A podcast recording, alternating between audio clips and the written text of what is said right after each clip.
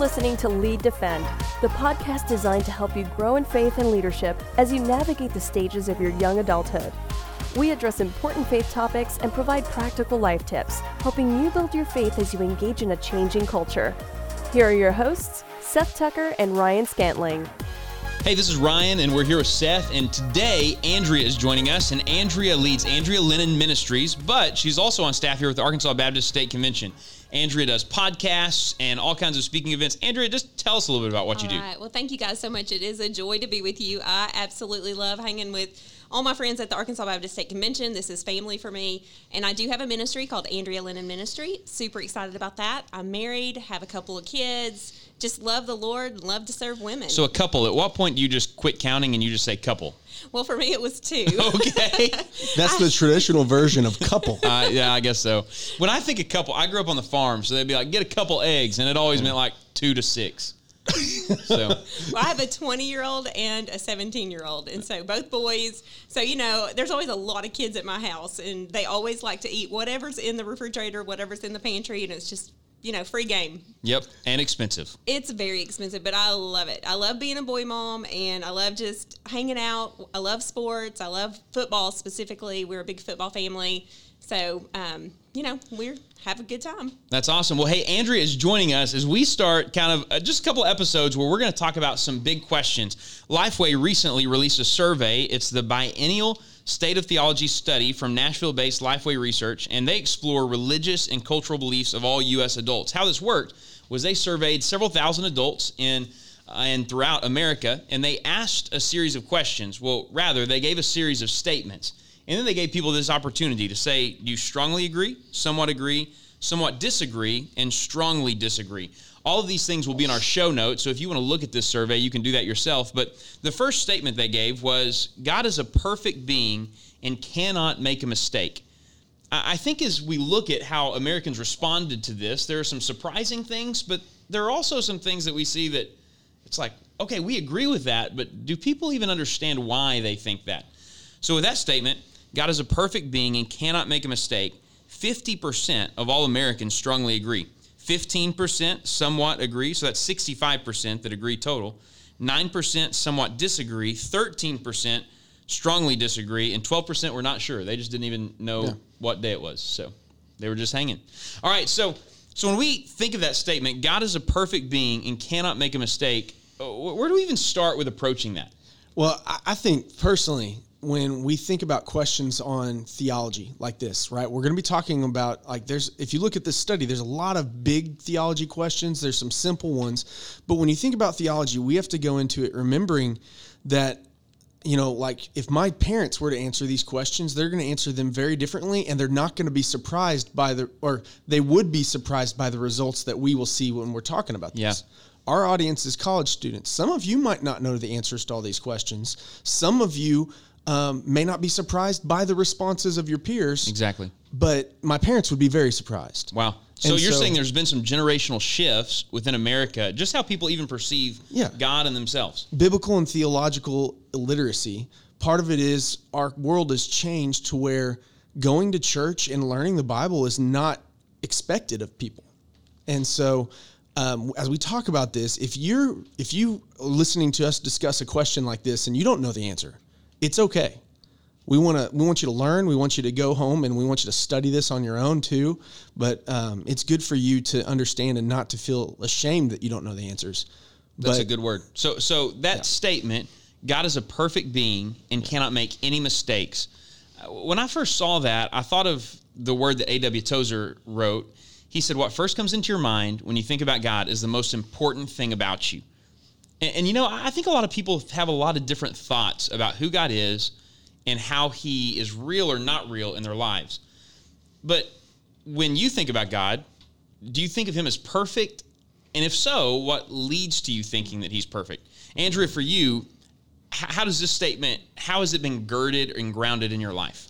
I absolutely think about the holiness of God. You know, mm. when I think about the holiness of God, I think we have to be able to put some you know definition to that he is set apart and he's spiritually pure That means that He is different than us. He is the creator, we are the creation. We need to understand that relationship. We need to thrive in the midst of that relationship. And then we need to know that He is outside, He is separate from sin, He is you know, separate from a fallen world. He is our creator, yeah. our sustainer, our maker. And so when we see him in that context, then we understand that we're his, number one, or that we mm. have the opportunity to be in relationship with him. And then we have the opportunity to thrive even in the midst of a fallen world. And mm. so we have the power through the indwelling of the Holy Spirit and through the word of God and through the community of believers to overcome that sin, to overcome the fact that we are, you know, plagued by sin, but yet victory is ours in Jesus Christ. Christ. And so his holiness roots all of that. He's set apart, he's spiritually pure. So every indication we have from this research is that they just gave people this statement and then asked them to respond. And I think there's some presuppositions that go into this. When you hear the word perfect, what comes to your mind? Doesn't make any mistakes. Um, you know, doesn't do the wrong thing. Doesn't yeah. sin. Okay. Uh, uh, like without error, maybe. I, yeah. I really like Andrea how you oh. talked about God's holiness in perfection, His distinct otherness. Um, I think it was R.C. Sproul who said that holiness is what makes God other and different and foreign to us in a way that we can't even comprehend. Um, so when the question was asked or when the statement was made, do you agree or disagree that God is perfect and without error or has never made a mistake? How do we even judge perfection? Like, how do we as people judge perfection? Well, we judge it in our lives based on comparisons to other people. Hmm. Um, what what when I talk about holiness, I talk to students mostly, and I talk about how uh, we always have a measuring stick that we measure ourselves against, and it's usually our neighbor, someone that we know we're going to be better than. Okay, when really the measuring stick of all time has been God Himself. Mm. He is the standard. Wow. And and so um, when we measure ourselves against God, we clearly see that He is different than us. You know, I think there's something innate in us that when I look around, I see imperfections. Like I see flaws, mm-hmm. I see brokenness, I see hurt, I see pain, and and there's really only one standard that we can look to to judge that imperfection by.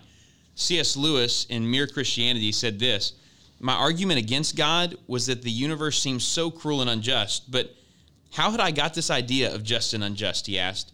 A man does not call a line crooked unless he has some idea of a straight line.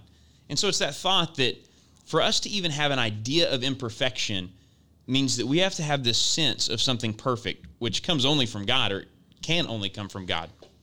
I think too about Jesus, you know, that God with us in in Jesus Christ and as we walk through the New Testament, specifically the gospels, we see how he lived in the midst of a fallen world yet yes. with perfection. And so mm. when I think about the standard, I think about Jesus, how he lived, how he walked, how he breathed, how he loved, how he served, and everything in that, you know, picture reminds me of how I struggle you know, to do those things. And so we're called to be Im- imitators of God, you know, and to be holy as He is holy. Mm-hmm. And so that's the standard for me. That's a yeah, because He is the image of the invisible God, like the God that we cannot see, but yet know. Why? Because His law is written on our hearts. We saw proven and accomplished through Jesus Christ as He walked on the well, earth. That, that's why our concept of Jesus being sinless is so huge. Because if we believe in a perfect God, we have to believe that His Son – was yes. absolutely perfect and really defied logic in that way. I think we have a question that we need to end on. If God is really perfect, perfect in strength, perfect in power, how in the world can evil exist? I mean, because we look around, we see pain, we see destruction, we see heartache, we see suffering. How can that exist if God is really perfect? Any insight on that? Because that's something that this generation, my generation, struggles with. It's the number one reason why people don't uh, participate in the church or or wow. believe in God, is because the world is full of imperfection, mm. and uh, it seems like I think the way we've talked about it is God has done nothing about it, or so it would seem. Wow. But he has. But he you has. know, we go back to Genesis 3 in the garden, and sin entered the world, and what did God do? He showed up and he provided a platform for truth that yep. sin happened. Well, and that was after he had created a world that was very good. So yes. he had created perfection and humanity ruined it. That's right. and then he provided a path forward. Yeah. You know, and even in that moment, he predicted that Jesus would die in our place and that, you know, ultimately our, our healing would come in heaven, in glory, in, in the future. And so he very much is about perfection. That's who he is. Wow. And that's what he's done. And that's what he is doing even right now in the hmm. midst of a fallen world. And in the end, he's going to reconcile everything to himself. So it's not as if God is not working through imperfections. Hmm. He has worked through imperfections and he's continuing to work through imperfections. But this is what I love that because of his heart for us, man, he tarries even now. Like he's not calling all things back to himself because he's waiting for you to have a perfect relationship with him that only comes through Jesus.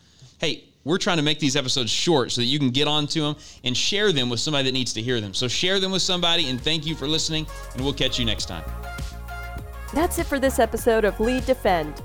Until next time, check out our website at leaddefend.org for details on the next Lead Defend conference or shoot Seth and Ryan an email at leaddefend at absc.org. If you want to help us out, rate and review Lead Defend on your podcast app and make sure to subscribe so you don't miss an episode. Thanks for listening. Now go lead. a podcast from the Arkansas Baptist State Convention.